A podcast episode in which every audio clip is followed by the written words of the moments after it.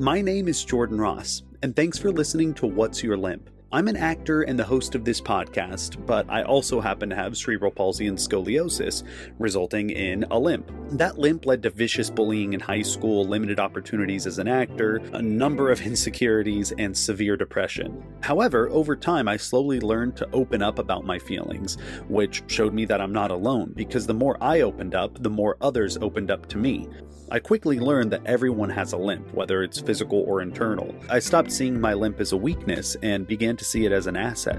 And that's the goal of this podcast is to help others do the same. So, as you listen to my conversations with some of your favorite actors, athletes, singers, and public figures, listen closely because you might just find out that some of them struggle with the exact same limp as you. So let's all learn to love our limps together.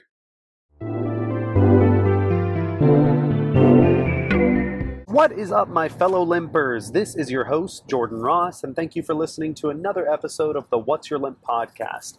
Today, I'm chatting with author Laura Wifler, who uh, has written a lot of different books, but the book that we talk about in this episode is her children's book, Like Me, which is all about uh, children with disabilities and how to educate our uh, able bodied children to interact with them and to, to find the bridges that connect them and, and the similarities that they have while also celebrating the differences of others. So it's, it's a really beautiful book with a really beautiful message.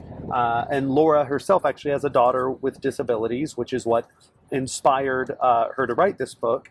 And I have a daughter with autism. So uh, it hit really close to me as well. And it's a topic that I'm very passionate about. So I had such a blast chatting with Laura about all of that. Um, and we also talk a little bit about you know the relationship between faith and healing, which is another common theme on the podcast, considering uh, my role in The Chosen and uh, the the big scene that uh, Little James had last season uh, that addressed that same uh, subject. Uh, and I'm really excited for you to hear our conversation. So, without further ado, sit back, relax, enjoy my conversation with Laura Wifler and this original intro music by Devin Levi. Give him a follow at Devin Levi Music.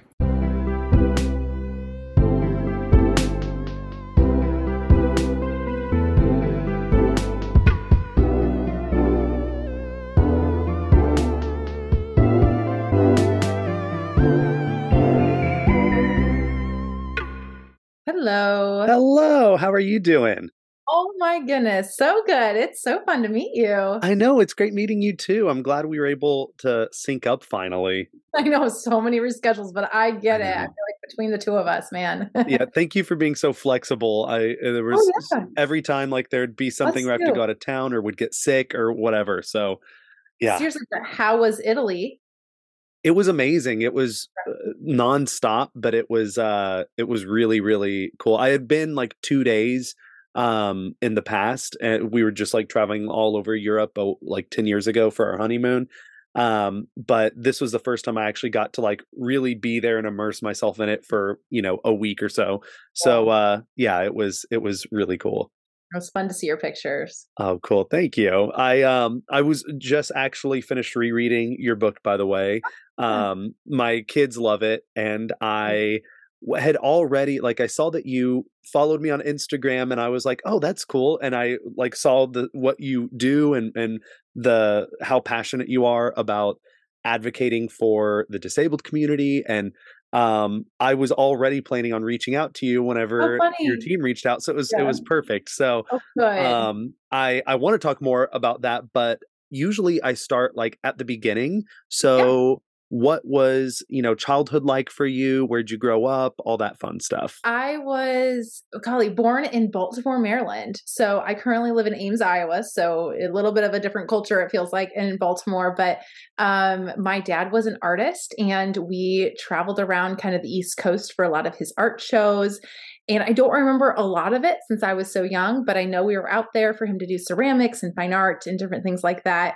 Um, I feel like I wish Instagram had been around at the time for him to be able to show all the cool things that he had done.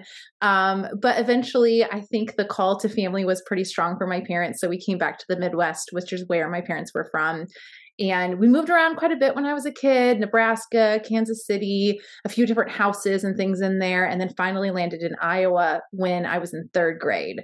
Um, so from there, I have kind of stuck around through college.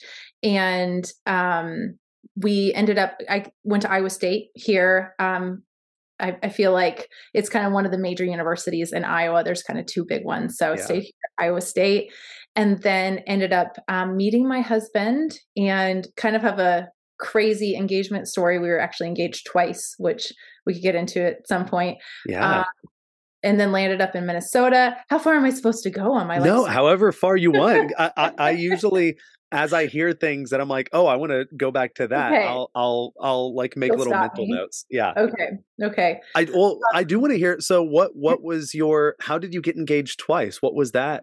story. Yes. Okay. Well, I I can look back now and say that I am a product of purity culture, you know, that kind of um, thing that went around in Christendom where it was very much high pressure on who you date and who you marry. And right. it, like, you know, the the standards were very high um, and so I feel like I was probably raised in that culture, not necessarily by my parents or anyone in specific, but just the waters that I swam in, that was um, a big pressure is finding that right person and you know you date to you date to marry and marriage is for life and all good things but at times i think the pressure was pretty um heavy on me. And so, in particular, for me, I'd actually never dated anyone else besides my now husband. And we dated for about two years in college. He was older than me, so it was actually a long distance relationship. He graduated, and so we weren't in town together. Um, and to keep a long story somewhat short, we were sort of talking about getting engaged. Um, but and I started to feel like uncertain about it and just unsure but i also knew that i loved him. And so i shared with him. I said i don't know. I just feel really nervous. I feel this things like anxiety and nervousness like what does this mean and it just felt not like the fairy tales that you hear other people having like i was sure like i couldn't wait and all yeah. these things and of course my husband was or at the time boyfriend was all in but um i had some hesitancies but yet people around me were like you guys are a great fit go for it. Like there's nothing that's holding you back. My parents loved him. He was a great man. So we moved forward and got engaged um, in December, right after I had graduated. And I still felt a lot of anxiety. And in fact, I got really grumpy. I got really, I didn't want to plan the wedding. You know, we're going to these venues and I, everything was wrong. Yeah. And the dramatic part of the story comes where New Year's Eve, my husband comes, I'm sorry, my boyfriend at the time, fiance actually, comes down uh, to Iowa from Minnesota and says it's a stormy, you know, dark night. It's it's snowing, and he's on the doorstep, and he is literally like, "Do you love me, Laura?" And I'm like, "Yes, I know that I love you." He's like, "But do you want to marry me?" And I had to say, "I don't know." And he said, "Okay, I want the ring back." And it was just devastating, hard, awful, you know, but I was too afraid to make such a hard decision because I did love him, but I couldn't figure out my feelings.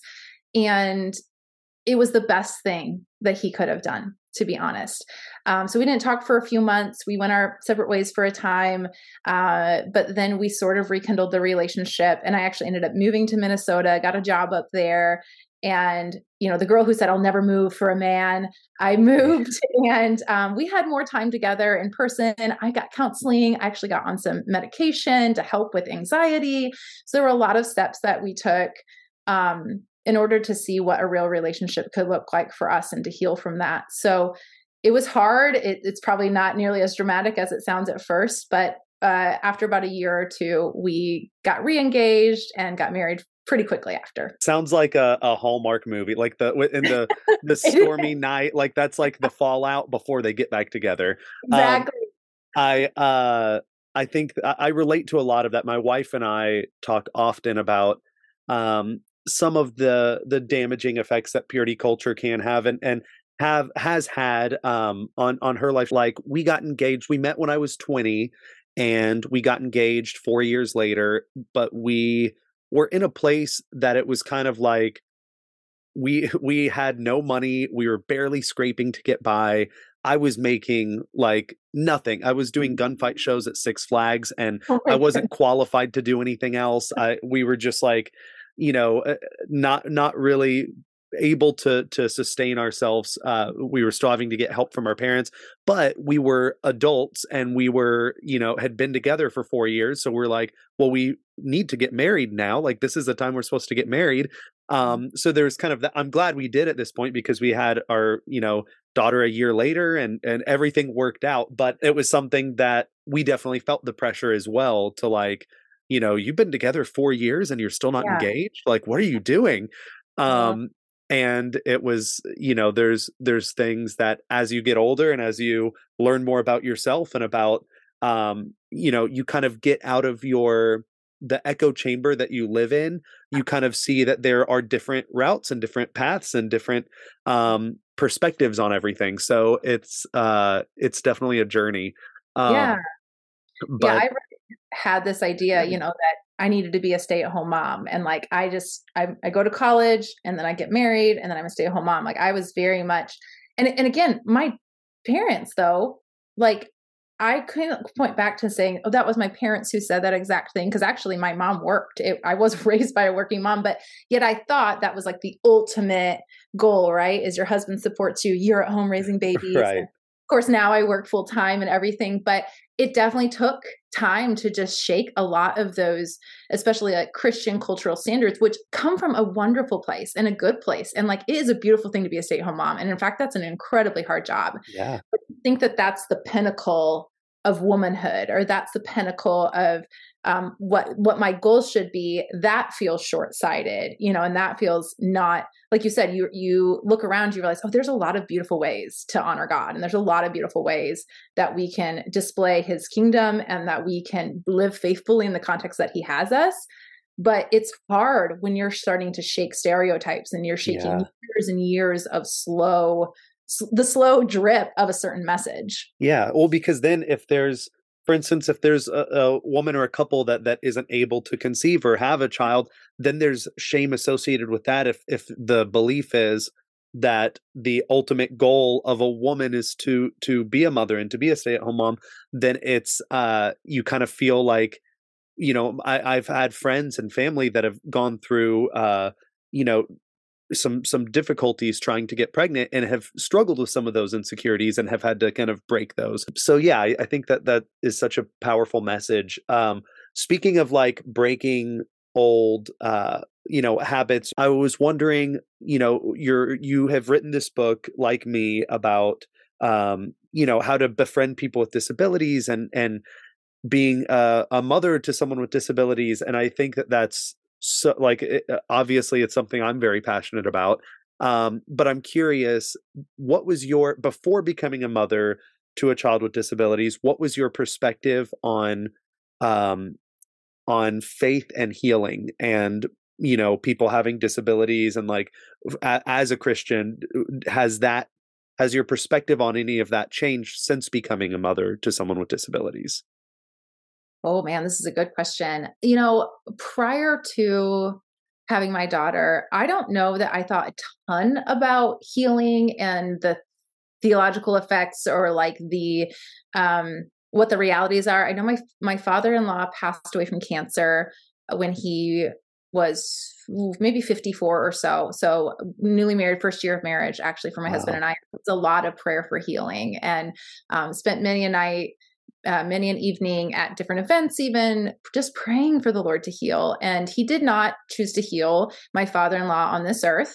Um, and that definitely was a- an awakening, I think, for me of just accepting whatever God has for us. And I know there's this really incredible quote from Joni Eareckson Tada. Um, and she talks about about God allowing what He hates in order to um, accomplish what He loves. And that has been a really defining thing for me, I think, all throughout. Uh, since I got a little bit older and more acquainted with suffering, um, admittedly, I lived a fairly charmed life until about college. And uh, my parents were wonderful and I was very sheltered. But then, of course, life happens and, you know, th- it's not perfect forever. Um, Yeah. And and that quote has been really helpful, I think, for me of just being able to be in a position to say, Lord, I receive whatever you have for me. And I know you're capable and I know you're able to do this. And I know that you can heal, but I know that sometimes you choose not to. And uh, honestly, that was like one of the most moving things when I watched The Chosen. And that's when I like saw you on Instagram is that scene where you guys are talking, you and Jesus are talking and I just I cried. You know, I just sobbed through that whole scene. I know so many people did. Me too. oh, it was it was so it's so powerful. I could cry right now thinking about him tearing up. Um but just that reality that at times like that's not what God has for us and the and yet he's going to use our story and yeah. um so yeah, I don't know. I, I'm just thankful to know that we have the hope of heaven where there's the guaranteed. I, as a kid, I was very just content and happy and didn't really think about the fact that I walked different or had all of these surgeries or was in and out of the hospital. It was just that was what I knew. And I, kids are super resilient and, and I, um, yeah, didn't really think much of it. I didn't feel bad for myself or anything. Um, but then once I got into my teens and I started getting bullied a little bit more, and um, kids started like pointing out the, those things about me that were different, that's when I started to view them as a negative. And uh, doing that scene in The Chosen has been huge for me, and and just playing Little James in general. Uh, like the, Dallas uh, Jenkins had embraced my disability in season two when I have a conversation with another apostle about it. Um, and from then, that's kind of what started this snowball effect of like learning to love and embrace myself a little bit more. Uh, and I think that it's, yeah, it's just such a, a powerful message. And it's something that I now like have a whole new perspective uh, on like and w- as far as how I, I view myself but also what my role is as in the same way that little James kind of like discovered what his purpose is. I've always felt like acting is my purpose, and I still believe that. And it's something that I feel like I was given this passion for a reason. But now this kind of unlocked this new purpose, which is like what led to this podcast and and advocating for for this group. Mm-hmm. Um, and uh, yeah, I think that, it, and also as a parent as well, I love what you're doing because I I never really considered as a kid what my mom was going through while I was under like under the knife and and in a coma for 2 weeks at one point and all of these things like that as a parent now that's like your worst nightmare and it's you know seeing your child in pain or or struggling is you know just ever, ever the the worst thing uh, imaginable and I I admire so much what my mom was able to go through and how strong she was in those moments.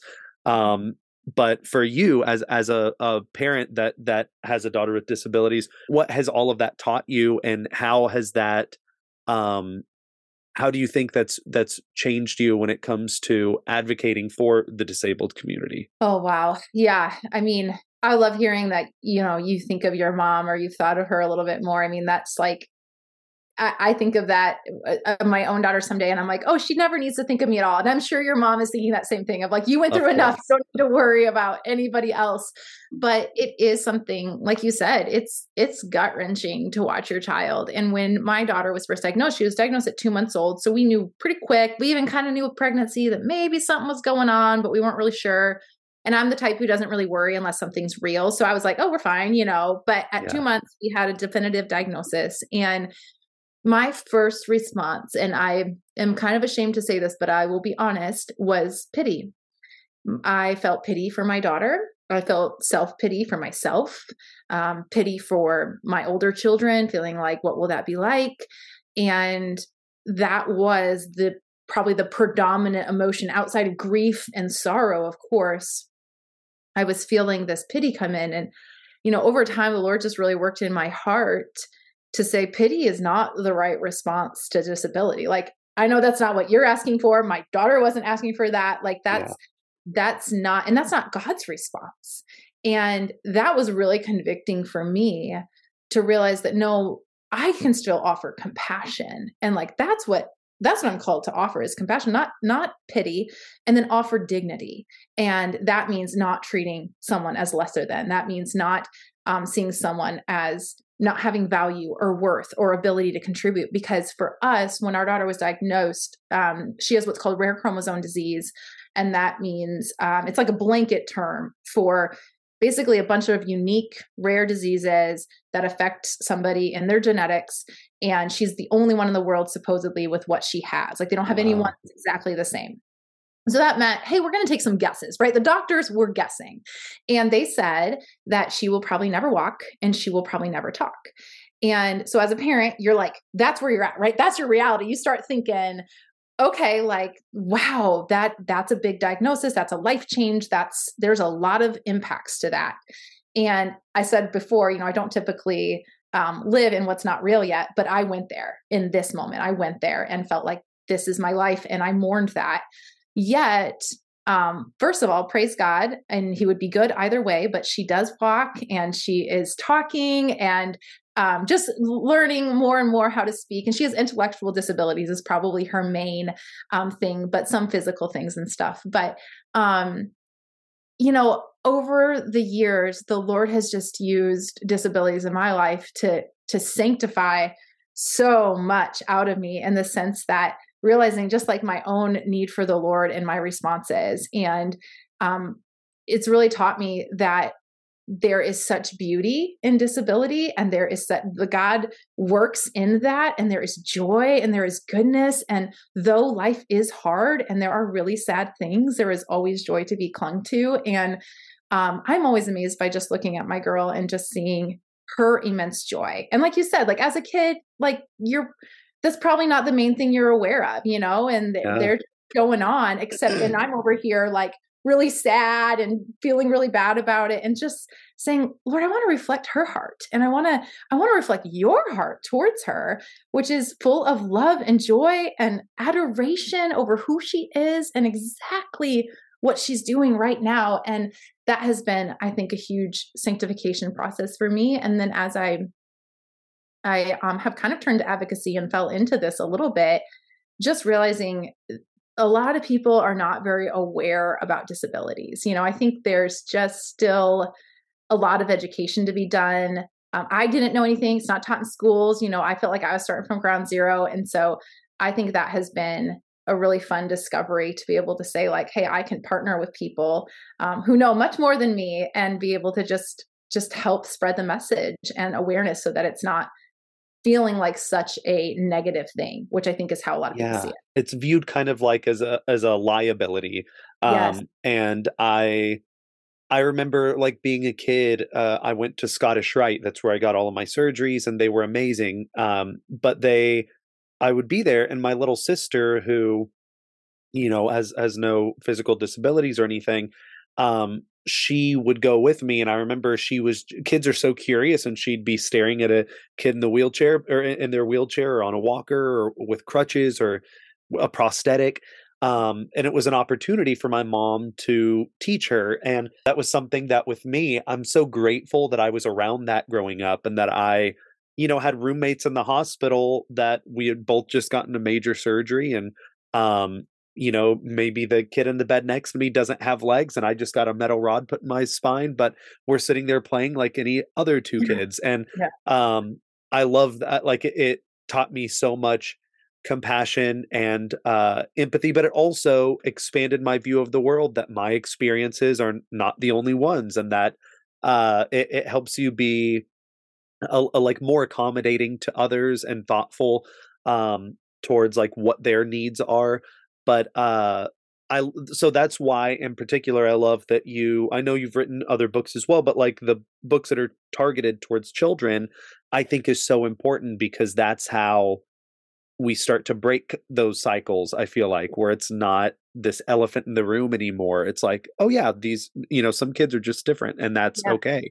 Yeah. Um and I love your approach with your daughter as well because I know for me the biggest factor, you know, growing up was having a mom that loved and adored me and also uh, believed in me with what whatever it is that I I you know was was doing whether I was just drawing at home or once I found acting or anything. She she was just so supportive and so encouraging um and you know sometimes had this this conf- like probably too much confidence in me uh, but it helped because it was that confidence that she had in me that once i got to the place where i was getting bullied and i was experiencing depression for the first time and suicidal thoughts for the first time and all of these things as a teenager i always was able to go back to that and go back to you know this this rock that that is and and was my mom. Uh, and I'm so glad that your daughter has that as well. And I I think that what you're doing will give other kids uh, hope. And I, I definitely, my oldest daughter is uh, on the autism spectrum. We just realized uh, over the last year or so, and she is in a, a Montessori school and. It, they're super accommodating. Like her, her main thing is social uh, anxiety, and you know there there's meltdowns uh, you know i i like how in the book you talk about in the waiting room there's uh you know uh uh i think it was a girl that was like screaming and stomping in the waiting room um so it's like i'm that definitely hit close to home because with yeah. ellie my oldest she you know like if if something happens if we're playing a game and she loses or if uh you know she she can't if she's trying to put a dress on her doll or something and it just won't go on right um it can cause a, a, full-blown meltdown and then it just takes a lot of patience and waiting and yeah. just trying you know trying to uh w- wait it out and then be able to talk about it and then in social uh environments she's very closed off very quiet doesn't you know she has her headphones on a lot she doesn't like to you know talk to to other people unless it's like you know grandma or something. Yeah.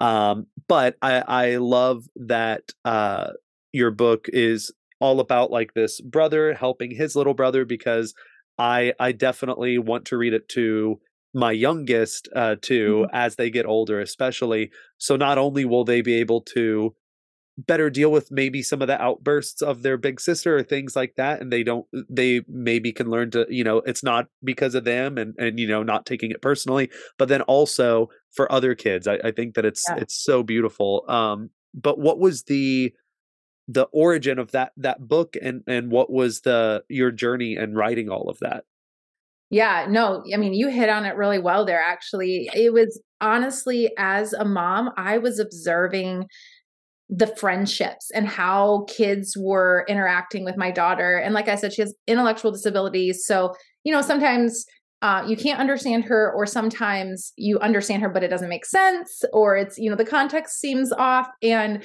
so, especially for kids, you know, taking things literally, they're like thinking, what, what is going on here? And what I realized is all they needed was for me to say, hey, it's okay. Her mind thinks a little bit differently than yours, but you can tell she's excited. So let's just celebrate with her. And they're like, okay, you know, like kids. Yeah.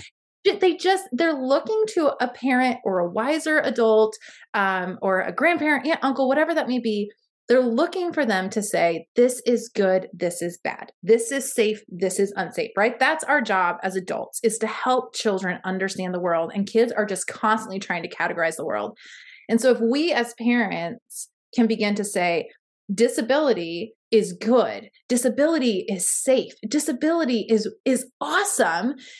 Then i think our kids they're going to read that they're going to read that room and they're going to embody that same thing. But so often i think adults even are actually some of the worst culprits of this where they're like you know their kids like oh what's that? You know pointing mm. to a wheelchair and the kids just curious. They're not they're not angry they're not afraid yet but they're like what's that and the parents like, shh, no, no, no, we'll talk about it later. We'll talk about it later. yeah. And it's like, okay, to that child right now, everything just became negative.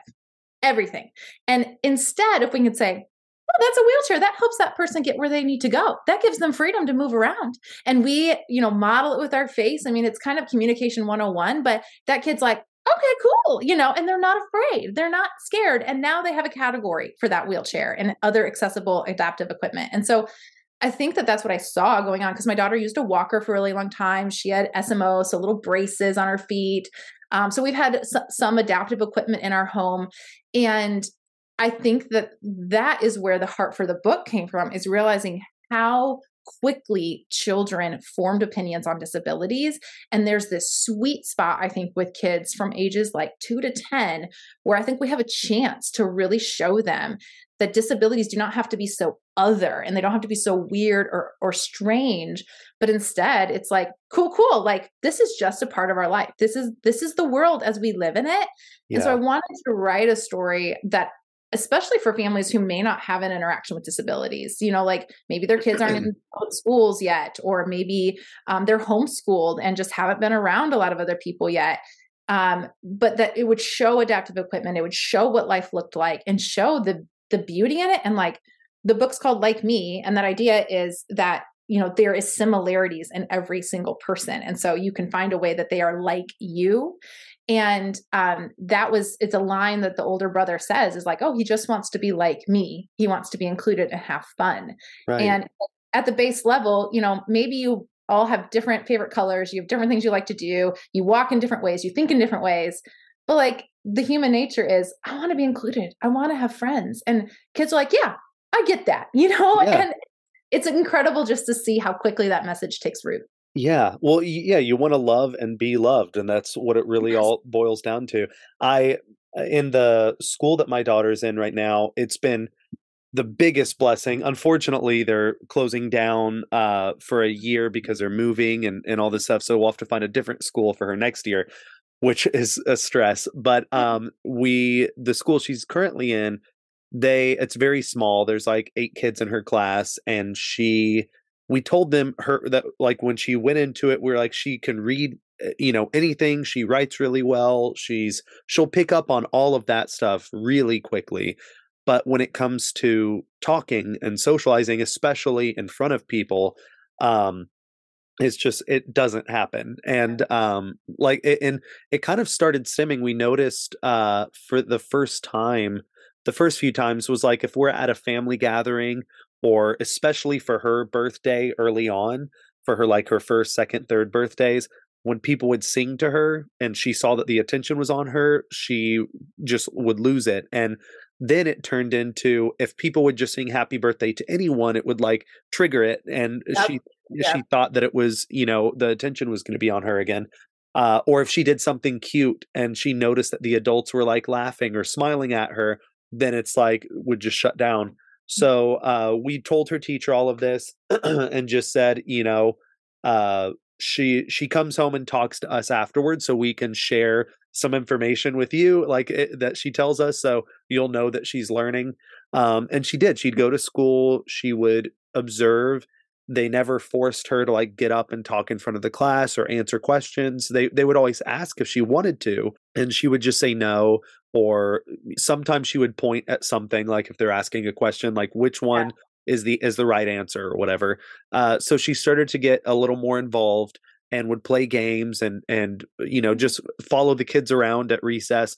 But then uh and the kids were all very accepting but then slowly they realized because she is such a good reader we sent them videos of her reading at home so they were like oh let's pair her up with one of her classmates who's struggling reading and let's see if she can help her like with this book.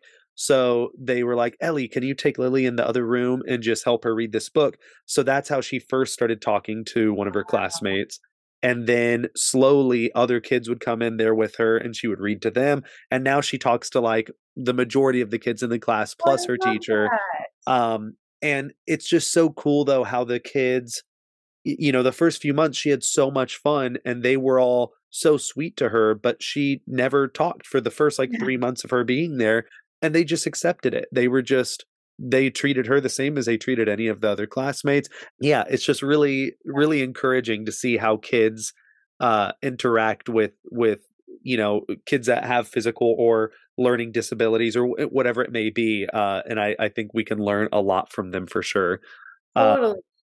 I yeah, I I think you know uh, still like you said a lot of the the culprits are sometimes the adults uh, you know or usually i feel like and uh, uh yeah. you, i think once you get into your teens and stuff that's when kids can can start yeah. projecting yeah. or you know picking on others because of their own insecurities but um after that little james scene for instance 99% of the feedback was amazing and people in the disabled community or people with loved ones that are uh, that felt moved by the scene. But then I had one woman who had a ministry on like a Facebook ministry page uh, and she did this long video about why she hated the scene because um you know jesus would have healed little james and but it's an observable fact that not all christians are physically healed um and i think that you know if it was a matter of of asking and having it answered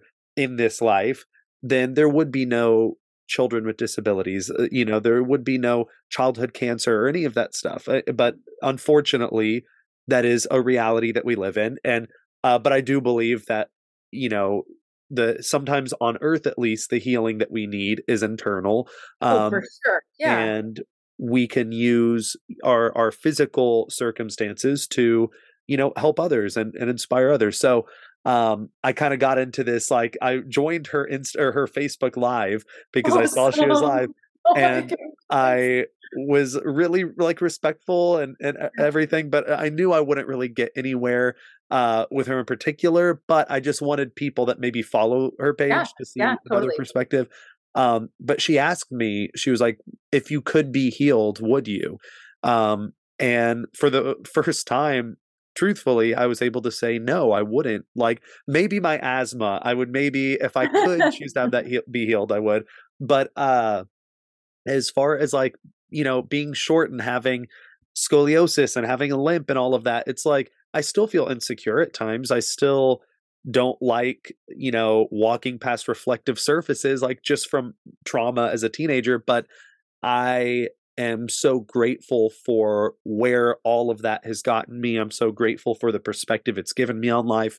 And uh now I view it as an opportunity where if a kid sees me walking different, I can talk to them about it or you know uh, being on on the chosen playing this character uh, is able to to help other people feel less alone. So um, I, I, was wondering for you as a parent to someone with a disability, what's your um, uh, I, I had Nick Vujicic on uh, mm-hmm. not too long ago, and we talked about that where it's like he said it's it's interesting for parents where you you know may still be praying for your child to be healed, but there's also a level of acceptance and peace. So, like, where are you at with all of that? Uh, like, you know, praying for healing, but also accepting your circumstances.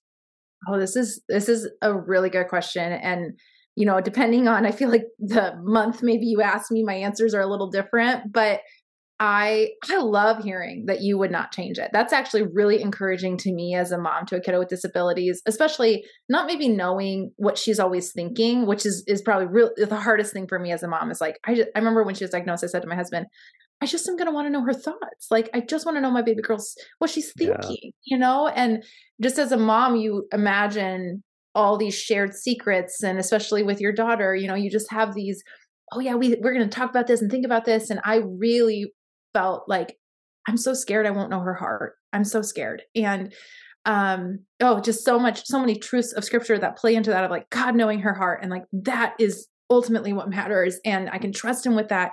But you know with this idea of healing this is I think for I don't know if it's harder for parents. I'm not sure. I wouldn't even gander to say. But you know, I will be honest and say, man, if I could push a button and heal her right now, yes, I yeah. would. And I think that as parents, we struggle with that idea because it can feel like if you're grieving your child's disability, you're grieving the, the reality of your child. Like sometimes right. I think I feel the same, even though it's not. So a lot of parents, I think when they receive a diagnosis for their kiddo, they feel like, well, I'm supposed to be just happy. Like I just have to be glad I've got a baby. I'm just got to be glad I've got this child. And yes, of course, but also like this is the beauty of the gospel is is joy and sorrow like we can have both and we can hold both fully and completely in each hand but i think that's a process that you have to go through as a parent to say um, just because i would maybe change this for my child doesn't mean that like i don't like my child or i grieve yeah. my but those things are very intertwined feeling i think as a parent um and so, yeah, so that's honestly, and I don't know if that will ever change for me. And I'm okay if it, I don't know, maybe you could tell me, maybe it should. No, I don't think, I, I think that makes total sense because thinking of it from that perspective like with my daughter i know i know that like her her struggles um you know having autism and and the social anxiety and my wife uh, has it as well so it's something that they're able to relate on that and and she's able to help her through it they're they're kind of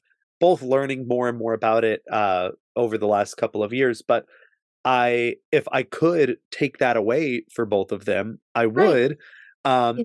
but i do i like i'm not that maybe it's that like i'm not uh going to expect it necessarily because i i don't uh want to like you know uh, I don't want to get my hopes up. I want to live in the in the the reality I have. I want to hope for that. Um, and if it happens, great.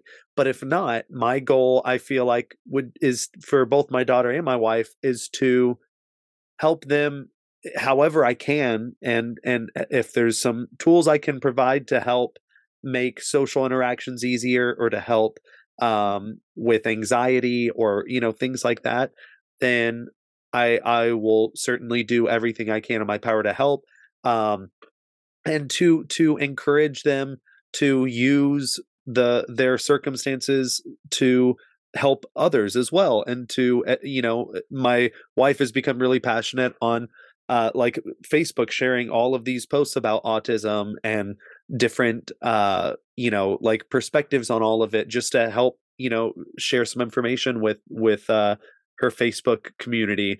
But uh, yeah, I, I think that it's it's totally normal and okay to to you know if you could press a button to to heal her right now to do it. I like uh, that makes total sense to me. Yeah, and and and I think that you're totally right. Like I love hearing about your wife now has kind of this ministry of autism and I feel like I you know, I never thought I would ever be in this ministry with disabilities and feeling like the Lord has led me down this path to to speak about the things I speak about. I mean, even the fact that we're having this conversation, like that's because my daughter has intellectual disabilities. Like that is like just seeing the hand of God and how He's weaving things. And yeah.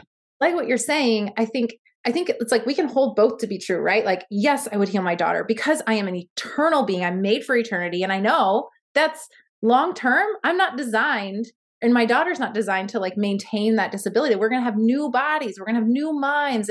Those the renewal of our bodies and minds is going to be an incredible day someday. And so i do think like the longing is right because i wasn't made for a fallen world. You know we're just we're living here and waiting until christ returns. But then yet like what you're saying i think while we're here we can also say okay but i also see how I am a better person because of this in my life. I can see how God is using it to transform not only my own likeness towards Christ, but also to be able to be a blessing to others. The whole idea of like, you know, God comforts us so we can comfort others and that we can pass that along. And I I look back and it's funny because if you ask me on one level, hey, as a mom, would you fix it? Would you change it? Yes. But, you know, as a Christian, as a person who loves Jesus more than life, just to pieces, I would say whatever he has. You know, I would say whatever if he chooses to heal, please Lord do. But if you yeah. choose not to, please Lord, you know, use our lives as living sacrifices. And I do think there's um so much good that comes out of our sorrow and pain if we trust God with it and if we are are good to say okay i'm honest with how hard it is i'm honest with how a difficult pain is but also i trust in a good god who is living and active in this world and is sovereign over all and that those things have to live in tension right? Like i just feel like life is full of so many tensions and we have to be able to say okay i can look at both and they can be wholly true. Yeah i love that so much. I uh i think that it, it's just such a, a powerful message and i think that um like you said like if your daughter didn't have her her disabilities and you like we, and if i didn't have mine then we never would have met like right. this would never be happening so um it, there's definitely beauty in all of that. Um, I want I have a final question, but before I get to that, where can people find you and what uh like anything else you want to promote or plug? Feel oh, free. Yeah. That's kind of you.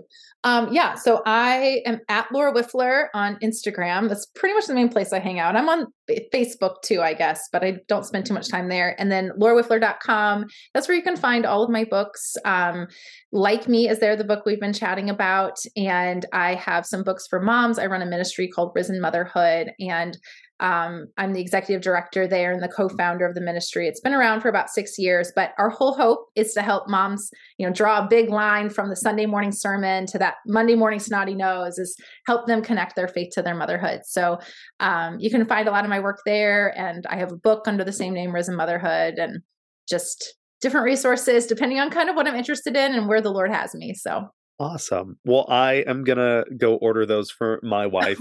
um, I uh I know that she she like reading parenting books and stuff like that is something that you know she's really passionate about so she'll have some new reading material. Um but uh lastly before i let you go i always because we we talk a lot about struggles and and obstacles that we have to overcome i like to end on a positive note. Um so i want to ask you what do you love most about yourself? But also since we've talked a lot about your daughter what do you love most about your daughter Oh my goodness. Oh, I love this question.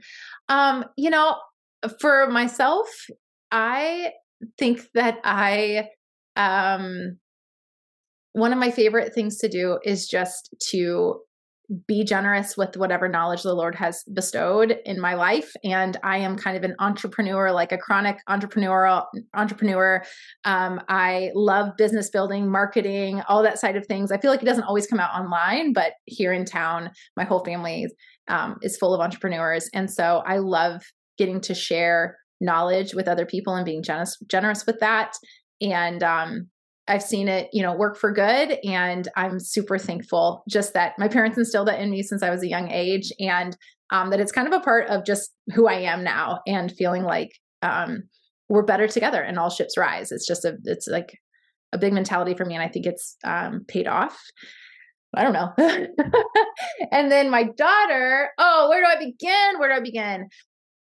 Oh, she, she is so um, nurturing and generous and kind with just her love. And what I mean by that is like you wake her up in the morning and she just comes in for like this big snuggle into your shoulder and just says, I love you, mom. I love you, you know? And it just like, just the mere fact that she can speak those words just blows my mind but also you know she's just like she is all in on that hug and she has a lot of empathy um, on the social scale. She's actually like a little bit above her age which is really cool really incredible. Um, and so if you are hurt if you are sad if you are angry she also models those things and mirrors them back to you. Um, but she is just there and she is in it with you, every emotion that you have. And I think that is such a gift. And I just love thinking about how the Lord might use that for her and that you know, someday I think she's going to be a huge blessing to people to just read their emotions and hopefully offer that back to them and offer them comfort. Um, I see it with her friends. I see it. I see her doing that with her siblings, and um, it's really fun to just think about how that might grow and progress in her life. So I love that so much. And I'm so grateful that she has you and that you have her and that yeah. both of you are using your circumstances to to inspire others including myself so thank you for that oh well thank you for having me here this is super fun of course anytime and anytime you have like another book or anything let me know okay. and we'll have you come yes. back on keep chatting. I'm a I'm a serial entrepreneur, remember? So I'm also meaning I let, write a lot of books. So be warned. okay, good to know.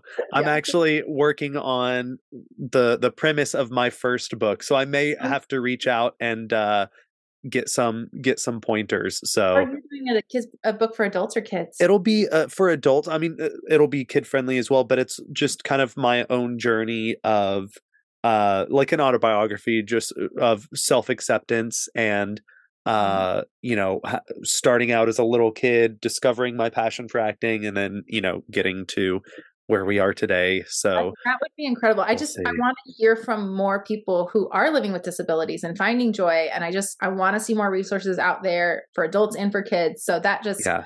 makes me really happy that I'll, I'll send you one. Since you sent me, me yours i'll send yes. you mine as well. Do it. Send it to me for sure Will do. Awesome. Well, you have a good day. Thank you, you too. I appreciate just this opportunity. It's really awesome. And thanks for your work with the shows. Yes. You know, my husband and I are obsessed. We almost went to feeding of the 5,000, but we Oh, wow. could not make it down there. It was the Bummer. dates were tough for us, but I wished we had been there. Like we Yeah. are advocates. We're very happy. There will be more crowd scenes, I'm sure. And I just read season four. If you like season three, and if that was emotional, just wait until this season. So Well, It's, I, I, uh, I cried so many times. You guys cannot Yeah. get more emotional on us. it's it's getting yeah even heavier. And little James's storyline definitely like with his disability and the pain that he's in definitely uh continues this season. So I'm I'm really excited. It's gonna really be fun. powerful. Oh, you guys are doing great work. I was just on Thank takeaways you. with Kirk Cameron, you know. Oh um, yeah. And I know Dallas was going to be there like right after me. And I was literally like, how can I figure out how to stay and meet him? Right. I knew he was Well, going to Well, yeah, we'll definitely like if you're ever in Texas, let me know and and we'll figure out a way to to have y'all come visit set. So, oh, I would just die. I would be so fun. I would love it. We'll set it up. Cool, cool, cool. All right. Well, thank you so much. I appreciate Thank it. you. I'll talk Yeah. to you later. Bye bye.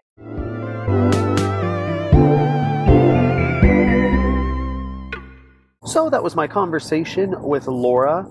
I highly recommend uh, all of her books, but specifically Like Me, um, as well as Anytime, Any Place, Any Prayer. It's another children's book uh, that's really, really well written. I, I think that they're just excellent tools for children, whether um, they are able bodied or have some sort of disability, um, to either let them know that they're not alone or to let other children know that that uh, differences are not a bad thing and should be celebrated. So uh, I am so grateful for the work that she's doing. I'm so grateful that she took time out of her busy schedule to chat with me about her work. Um, and yeah, go give her a follow at Laura Wifler on Instagram. You can also visit laurawifler.com, and that's spelled W I F L E R. And uh, you can keep up with all of her work there uh, and show her some love. Anyway, now is the time for me to talk about next week's guest. So, next week, I am going to be chatting with uh, Rebekah Gregory. Now, Rebekah is a motivational speaker. Um, she is super inspiring, uh, and she is actually one of the survivors of the Boston Marathon bombing. Uh, her body shielded her, her son, uh, which saved his life and uh, she ended up losing her leg in the process. But uh, the the bomb went off only three feet away from her, so it's a, a, a miracle that that her and her son were survived. I'm so obviously so grateful that they did, um, because now she is using her her story and, and the trauma that she experienced to uh, bring light and, and love and positivity to the world and to uh, help people learn to uh, stay positive and stay focused and to, to keep moving forward uh, regardless of what, what obstacles and hardships are in front of us. So I'm, I'm so excited for you to hear my conversation with Rebekah. Um, in the meantime, before that episode comes out, you can go give her a follow on Instagram as well at Rebekah M. Gregory, and it's Rebekah spelled R E B E K A H, and then M. Gregory, uh, and go give her a follow to. Uh, you know, uh, give, to educate yourself on, on the uh, incredible work that she's been doing as well, uh, leading up to my episode with her. So, yeah, I can't wait for you to hear that. Um, in the meantime, go give us a follow on social media at the Jordan Ross and at What's Your Limp uh, on all platforms uh, Instagram, TikTok, Twitter, Facebook, YouTube, all of that stuff. Also, subscribe to us on Apple Podcasts and be sure to rate and review. Uh, that really, really helps us. And yeah, until next week, remember to love your limp, be good to yourselves, and y'all have a good one.